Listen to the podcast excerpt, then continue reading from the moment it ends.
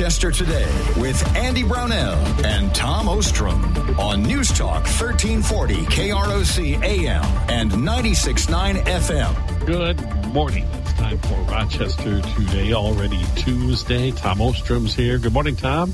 Good morning, Andrew. What do you have in that old mailbag of yours?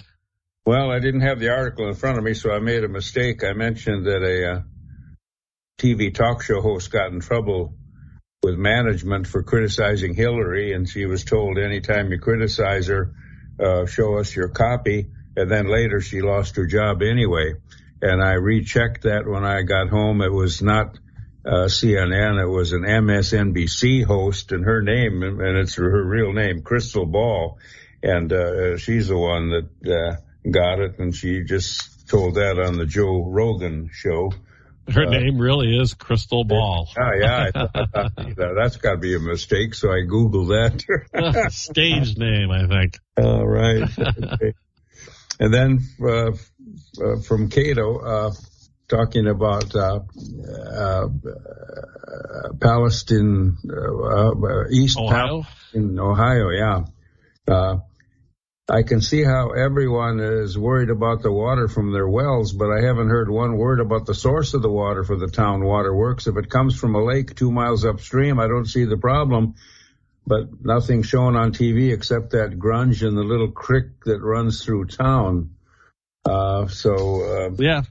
You know, it's funny that Cato brought that up. I had that same thought last night. I was talking with my son about what's happening with that train derailment business and yeah, I don't know. Are, are, is it groundwater like we at our water here by, you know, drilling wells down 400 feet or 600 feet?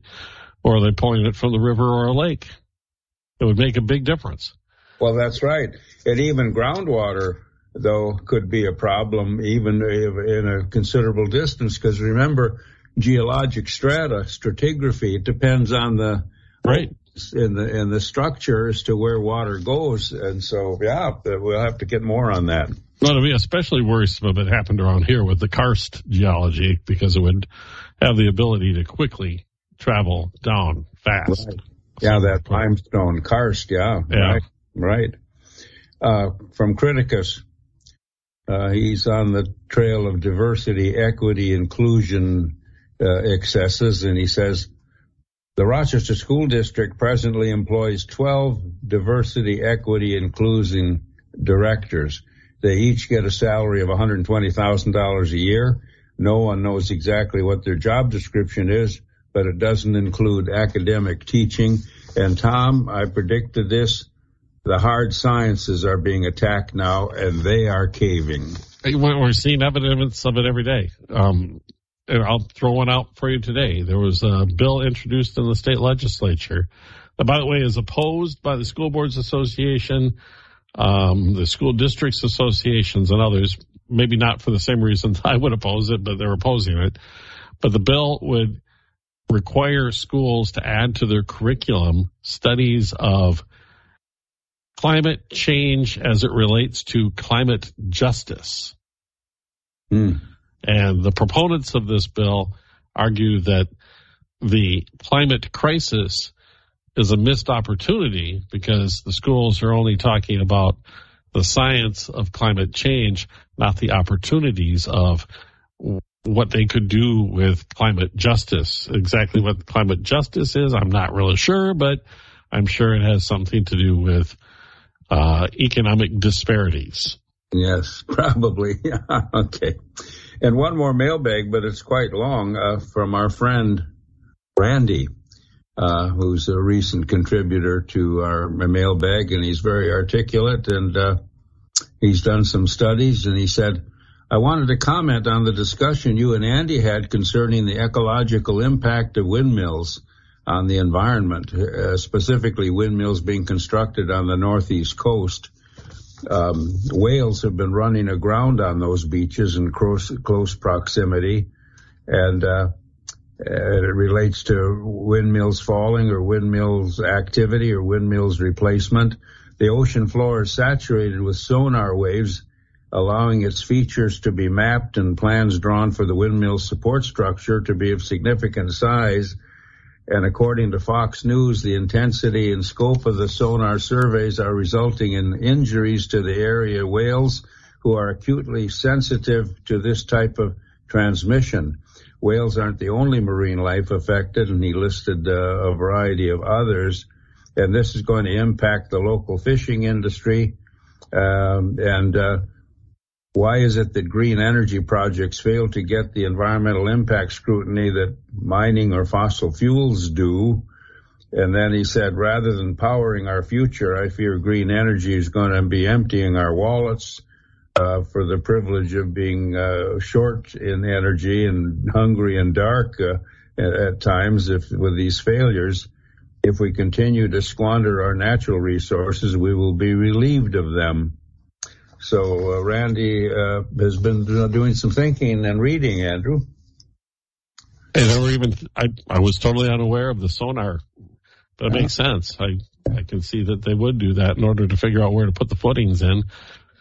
Uh, yeah, I can imagine it would. I mean, I'm not an oceanographer or anything like that, but I can I could see where that would affect the whales. And then national news uh, will say some more about turbines. Okay. Turbine news coming up. Anything else in the mailbag? That's it. Okay. We'll take a break and we will return. It's Rochester Today, Tuesday morning on News Talk 1340, KROC AM and 96.9 FM. This week on Good Money Moves, Jenna Tauble with First Alliance Credit. Andy Brownell and Tom Ostrom on News Talk 1340 KROC AM and 96.9 FM. Welcome back. Thanks for tuning in. It is Rochester Today, Tuesday morning. Tom Ostrom. I'm Andy Brownell and Tom, things are going gangbusters up in St. Paul. The Democrats holding the trifecta, that's what they call it. Um, the House, the Senate, and the governor's mansion are passing legislation at a at breakneck speed, and uh, there's quite a bit of concern, obviously, among those opposed to some of this legislation, but there's also concern that these proposals are not getting enough review uh, or adequate debate uh, before they're pushed onto the floor of the Minnesota House or Senate.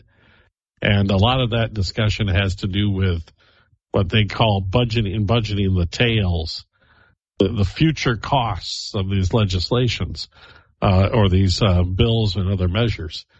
And I read an article about California, Tom, and it's eerily similar to what we're going through in Minnesota. For a long time, California, the House, Senate, and the governor's office have been held by the Democrats.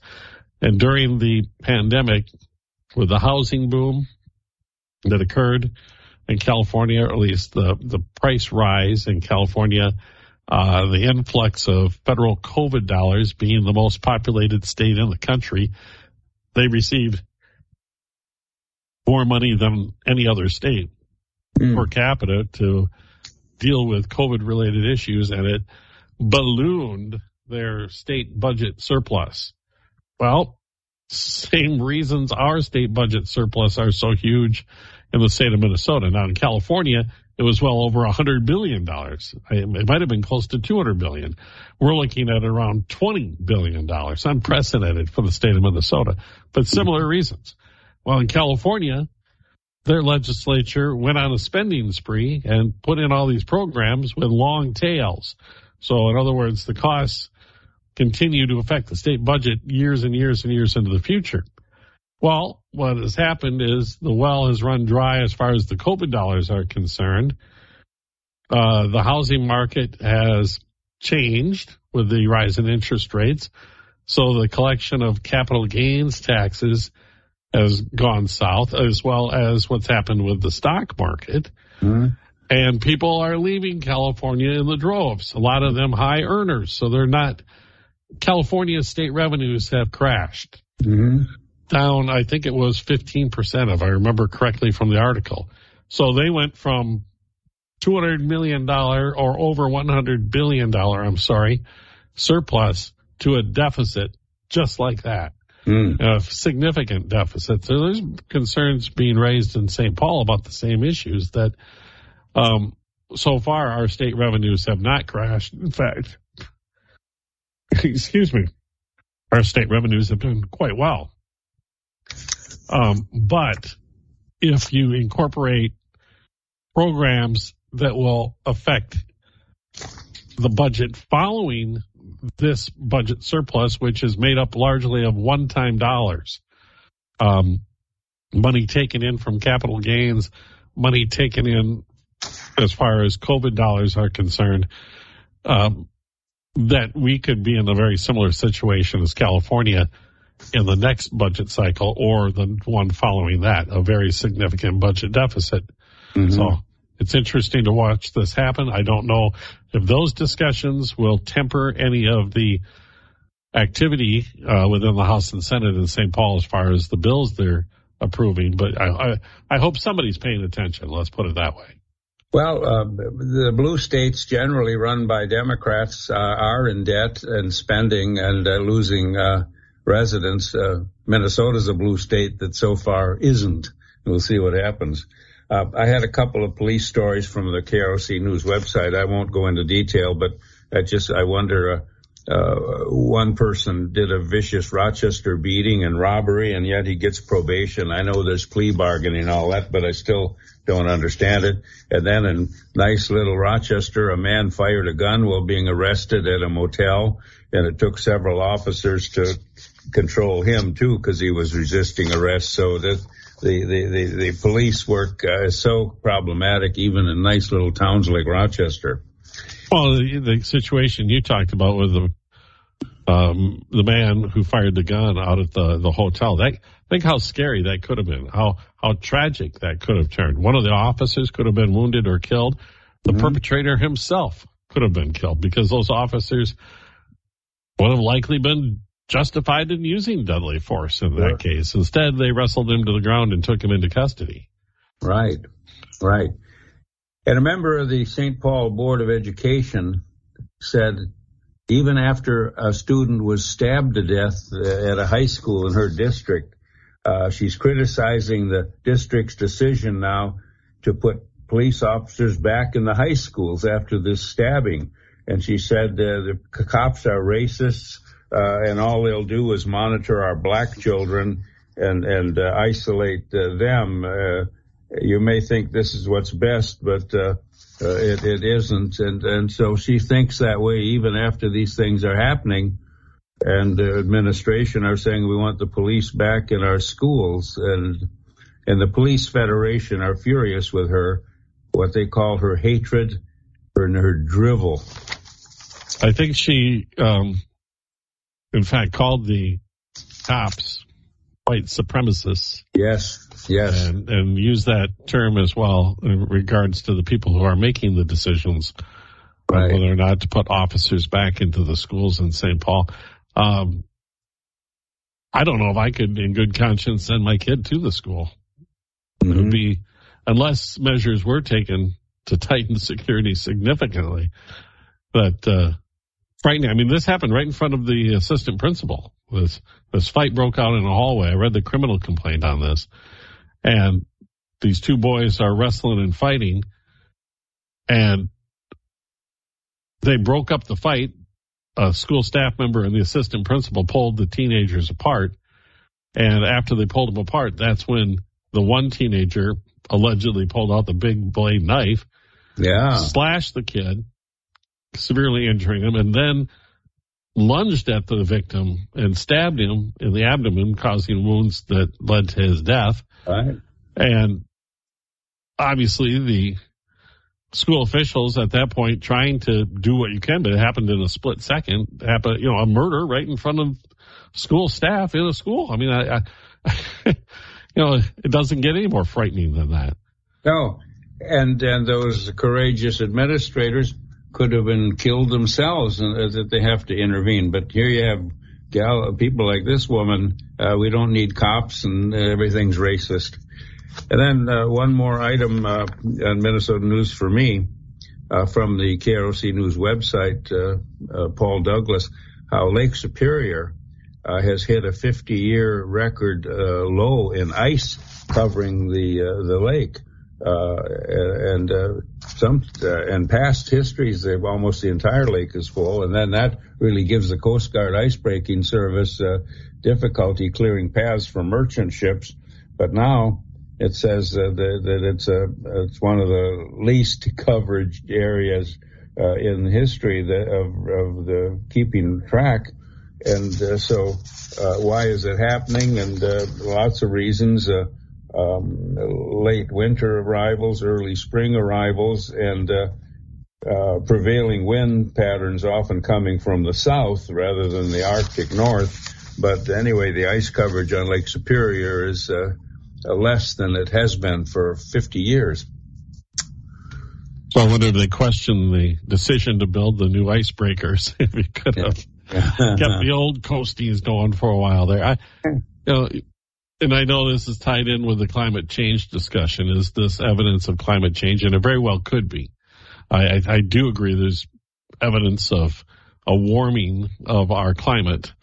Uh, it's pretty hard to ignore. The argument is whether or not human intervention can change that course or whether or not humans have significantly affected that. And, and I believe that humans have affected it. I don't know if human intervention by cutting emissions can have an impact to stop it.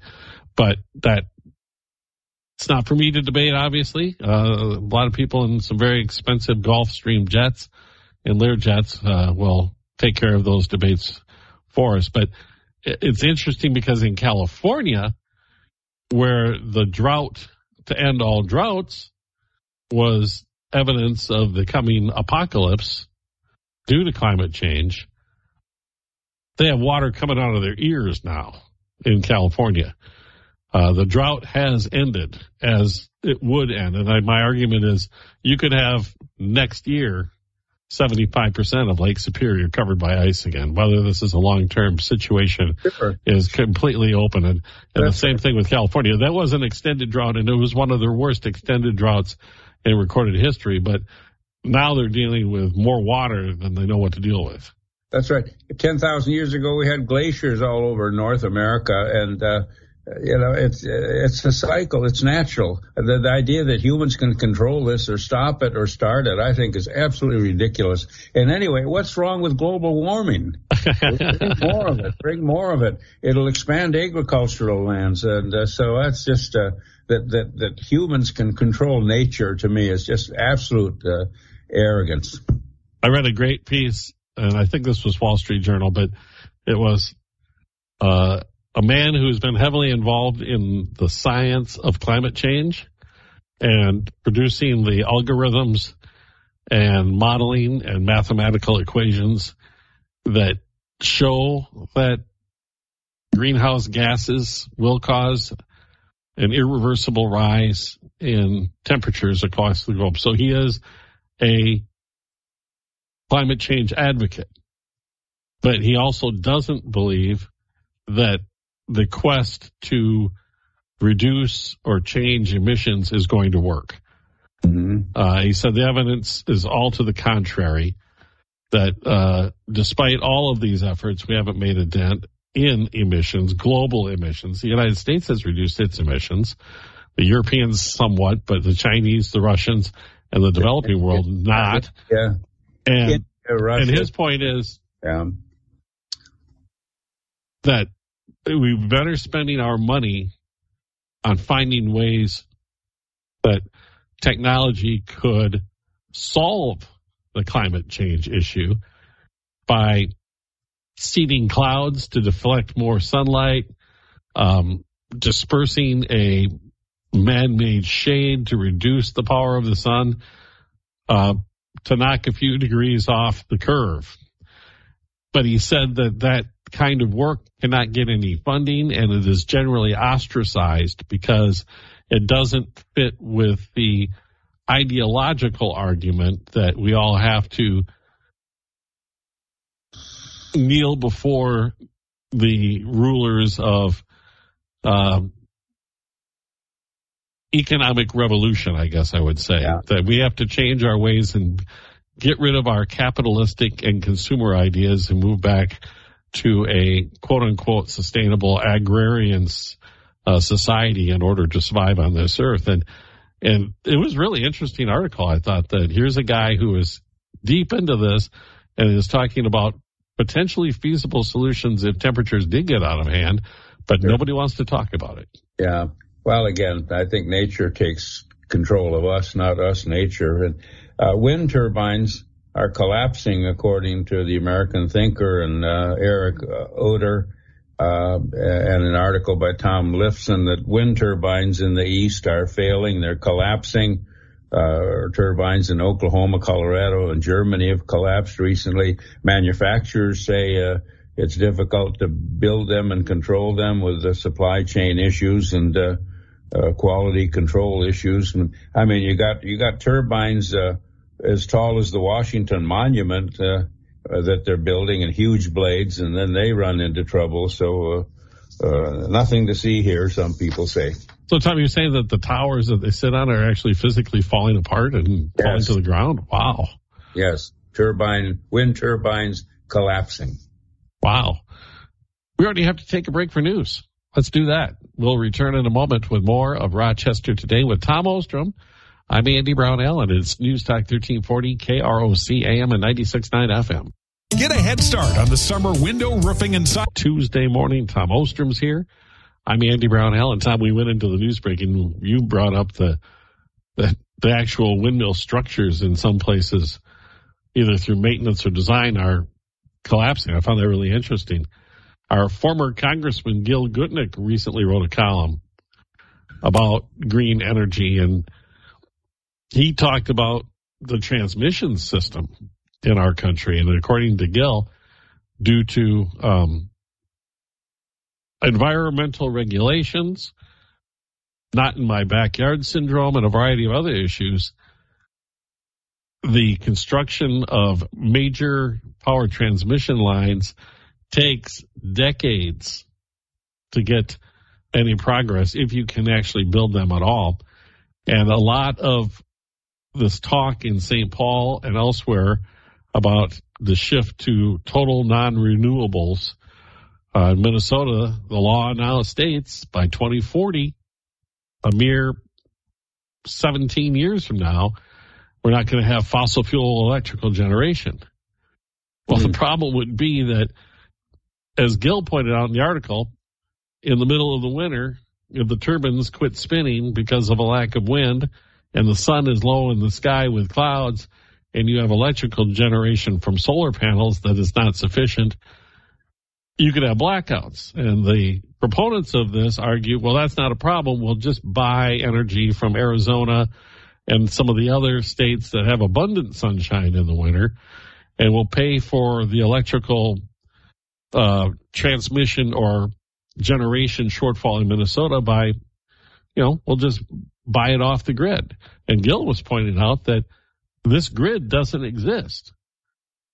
We're far far, far away from having enough power transmission capacity to move electricity from solar panels in New Mexico and Arizona all the way up to Minnesota when the time comes. Mm-hmm. And his point was, do you know, with the environmental regulations in place, the permitting obstacles, and NIMBY, it would be virtually impossible to meet that goal within 13 years of having this grid constructed out that would solve the issues that are facing Minnesota if we follow the path down uh, laid down by the governor and the Democrats in the state legislature regarding the sustainable energy, and that uh, at the current rate of power transmission build out, according to Gil's column, and this was he was quoting somebody else, it would take, I think it was over a hundred years to double the United States electrical transmission capacity, which is what is needed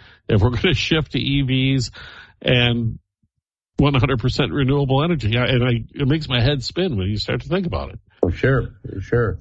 And, and then you and, and I read some articles. I, I don't have them with me. I should have brought them uh, about the FBI arresting people who are who are trying to destroy a power grid, uh, sabotage that you got people like that running around. You do.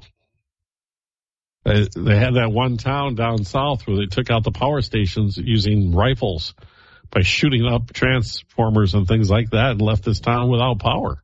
Yep, yep. And they're, well, okay. This is uh, shift to another topic. Well, this from the Gateway pundit, Jim Hoft.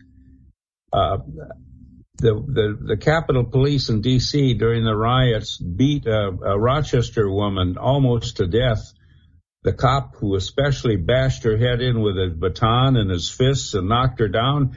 And Gateway Pundit has the video of it, and that woman is smashed and her bleeding. And she's a tiny woman. She didn't have a gun or anything else. The DC officer Bagshaw beat her in the face with a baton, hit her, hit, hit her with his fist 40 times. And, uh, uh, over a course of about five minutes, she was begging for mercy. Then she was hit with the baton while facing away, then hit when he, he turned to, she grabbed the uh, shield of another policeman. So the, a couple of them beat her up again and she collapsed and then she was maced good Lord, she's got a lawyer now and she's going after them. But you look at the, she was a defenseless woman, not a huge, strong person with a gun. And, uh, and, uh, and the DOJ report does not mention it as police brutality. Uh, and it's just absolutely frightening. And, and, uh, then they put her in zip tie handcuffs and paraded her, uh, through the crowd into a police vehicle. Now that's a Rochester woman and, uh, it has been covered by local news, but uh, that, to me, that is absolutely outrageous.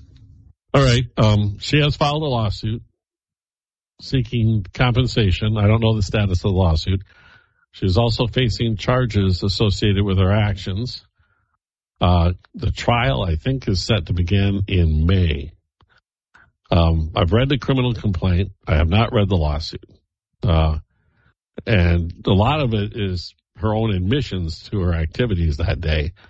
There was that tunnel that she was in. The Metropolitan Police and U.S. Capitol Security were preventing the rioters from getting into the Capitol complex, or at least trying to. And they had set up a gauntlet in that tunnel, and you can see it in the video. I've seen the video. And the crowd was trying to rush into that tunnel and force their way inside.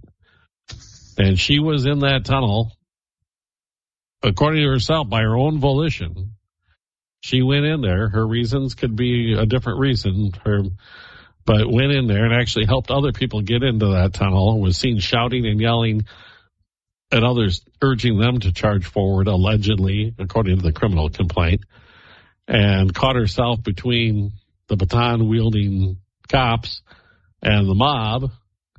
And in the video, you can see a man swinging the baton I presume he struck her at least once or twice or more, as you said. But I, I didn't see the beatdown that you talked about. Yeah. And I don't, I, I, hate to cast doubt on what you say, Tom, but I don't see you could say she was beaten to near death when she was up on her feet walking out of the Capitol building a half an hour later. Um, well, she did have injuries. You could see a visible injury on her head. And I'm not minimizing what happened to her, but I would argue that I don't think her lawsuit's going to go anywhere. I think it'll be quickly dismissed. Well, Gateway Pundit has different details, but yep, uh, they have a different point of view on it. That's for sure. Um, and by the way, uh, there I should bring the article. Uh, there's evidence now that uh, Department of Justice cops and FBI were there January 6th. They had guns. They were disguised like rioters and they encouraged the riot and they opened gates and they pushed people to go forward. And the DC cops said, how can we tell you from the others? And, the, and they said, the cops said, look at our guns. We got candy stripe, uh, uh, insignias on them. But, but there, there's more evidence that, uh, uh, federal police were egging people on, including that Ray Epps, uh, the rancher. So, um, uh, McCarthy has released uh, January 6th uh, tapes, hundreds of hours to Fox News, and said uh, the the other side of January 6th and and uh, Schiff is angry about it and said it'll be conspiracy theories on Fox.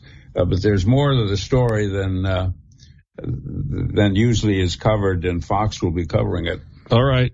Well, we'll wait for that. That's for sure. I, I well, I suspect that there'll be hearings on it as well within the House. That's right. That's right. And then a Fox News filing because Dominion voting machine is suing Fox for millions of dollars, like they've sued some other people for questioning their integrity in the voting process. A Fox News filing shows Dominion voting machine executives testified uh, to Fox lawyers that these systems did have major security issues. They were hacked. They were riddled with uh, with bugs. Uh, they were misused and uh, and some some executives said we warned them about it, but we weren't paid attention to. So there's uh, could call them all conspiracy theories, but we got to follow all these stories and see who's right, who's lying, and who's uh, who's in error. I had read as well uh, from a legal expert on uh, defamation type cases, and it wasn't Alan Dershowitz; it was another, you know, talking head type legal expert that, and this wasn't on Fox either. It was a, an actual written article in a publication that um, Dominion's got a tough fight ahead of them if they're going to prove defamation in this case. Mm. Just because the difficulty of defamation cases in the first place, they're very hard to prove, and uh, we'll see. But I also read on the other flip side of this that you know, this is allegedly, apparently, Tucker Carlson and a few of the other talking heads on Fox yeah. Yeah. off camera were disparaging the theories being put forward by Trump and um, uh, Giuliani and others. Yeah, Giuliani and the other attorney, the woman, I can't remember her name. I'm sorry, right off the top of my head. Sidney Powell. Sidney Powell. That, but yeah, who knows? Well, that's another one. I, I couldn't possibly predict how that's going to turn out. Yeah. And whether or not Dominion can actually prove that they suffered the kind of damages they claim. They're, I think they're claiming states, 1.6 billion dollars in damages. Well, some states are have terminated their Dominion machine uh, contracts too. Just said too much, uh, too much uh, uncertainty here. How are we? How are we coming? How are we coming? Well, got. We have room for one more topic before we go to the break. Okay. We do it quickly. Okay. FEMA is not going to go to East uh, Palestine. Uh, they said they can't get money there. A lot of Trump voters are there from the Ohio uh, train wreck. Uh, so Trump said, I'm going to East Palestine uh, and talk with the people. And Biden and FEMA said, we don't have the money to give them. We're out of money. But as soon as Trump said, I'm going, then FEMA said, well, we're going and we'll figure out some compensation.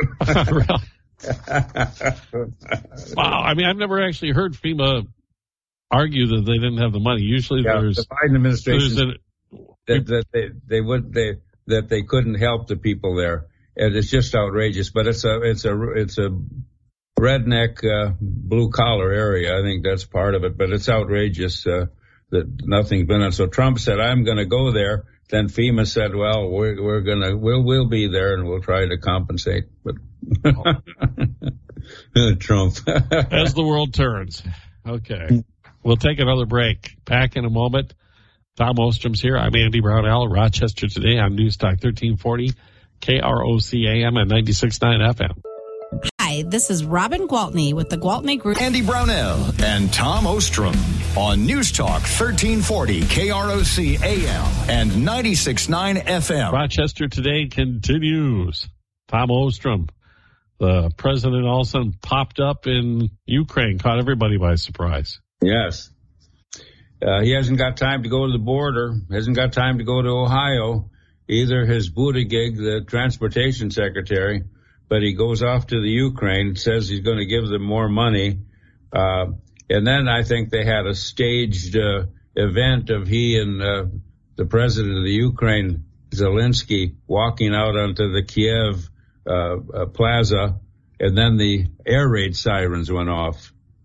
Um, and a CNN reporter said he thinks that was staged because he said, I've been here for five weeks and there haven't been any air raid sirens. But as soon as Joe comes and they have one and they're walking out bravely into the plaza. A uh, CNN reporter said that? CNN, yeah. Uh, okay, wow, okay. His name is Alex Marquardt. Ooh, that's interesting. Uh, so Biden moves on to Poland to give a big speech on the one year anniversary of the war Putin responds by withdrawing or suspending from the uh, START Treaty of the United States, an obvious escalation of the tensions between the U.S. and Russia over the Ukraine war. Um, when will this end? And China is going to aid Russia. They have already. And uh, our Secretary of State told the Chinese not to get involved. Uh, uh and uh, and the Chinese told him off to his face, they, and they listed all the things America has done to intervene in other countries, and they said, "You're not going to tell us who our allies are, uh, how dare you?" And so uh, we, we, there's more on that front uh, going on with uh, with uh, China trying to help Russia for some reason. Well, uh, another Russian official dies plunging from a high-rise building. he was in there defense ministry, and uh, uh, so you've had cases of that. And then they say that Putin is so afraid of being in his aircraft and being shot down or being assassinated that he has a armored train that he travels in. There are lots of cars, so people don't know which one he's in.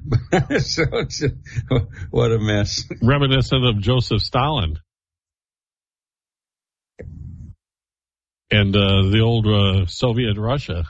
Uh huh.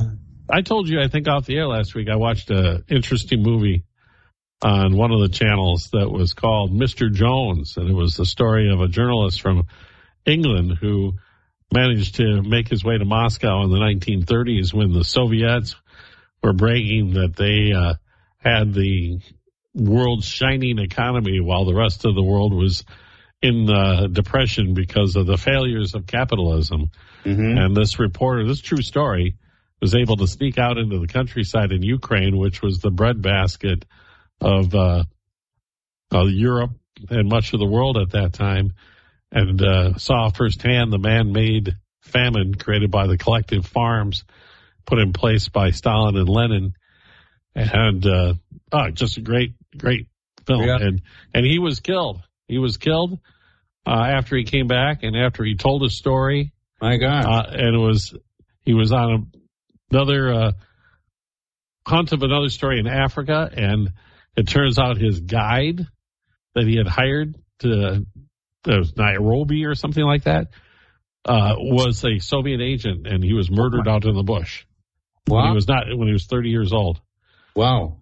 And and the New York Times had a reporter in Moscow covering for Stalin, right. denying that it was a, a Stalin-made uh, uh, famine. On the that, Ukrainians, that, by the way, we're talking about the Ukrainians were the victims. Yes, and that was a central point of this movie was this New York Times reporter and the blatant lies he was telling, knowingly telling about the purported successes of Stalin's Soviet empire when in fact it was all just a facade. Yeah. Interesting. Have, so I highly recommend the movie. Well, that very interesting, Andy. And the media, uh, in the, some of the media are covering up for China too, that it's not as bad a place as people say, and others say it is.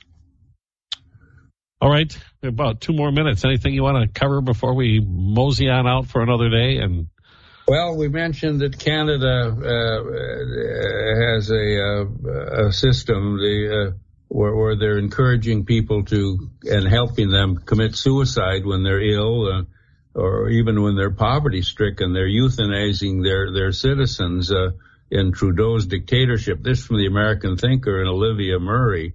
Uh, and so, uh, and now they're connecting these uh, life termination policies to uh, organ donation and getting the people who have signed papers to uh, allow the government to uh, terminate their lives to also take their organs, a justification that and uh, and uh, uh, Olivia Murray of the American Thinker said this isn't assisted suicide; it's state-sanctioned murder with a collaborative medical establishment in in Canada. Scary. Uh, a bill was introduced in the state legislature last week, a medical assisted suicide piece of legislation. Yes. So, yes.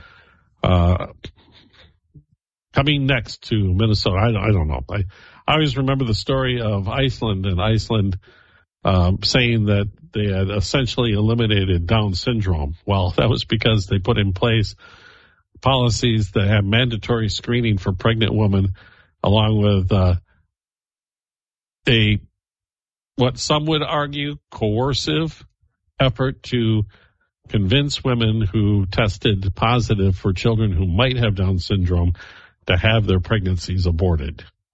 So Mm. that was how Iceland, quote unquote, cured Down syndrome. My goodness. And they would argue that it was far more humane that I just, just described, but um, there are plenty of women in Iceland who would argue otherwise that claim that they were pressured into having those abortions. Yes. Okay. With that, just cheering out, gosh, you and I Mhm. keep doing that. You did it last week. Now I did it this week. we got to figure out a way to end on a more positive note. Okay. Tom Ostrom, we'll talk to you on Thursday. I'm Andy Brownell. This is Rochester Today, News Talk 1340, KROC AM and 96.9 FM. If you have an IRA or 401k, please listen closely.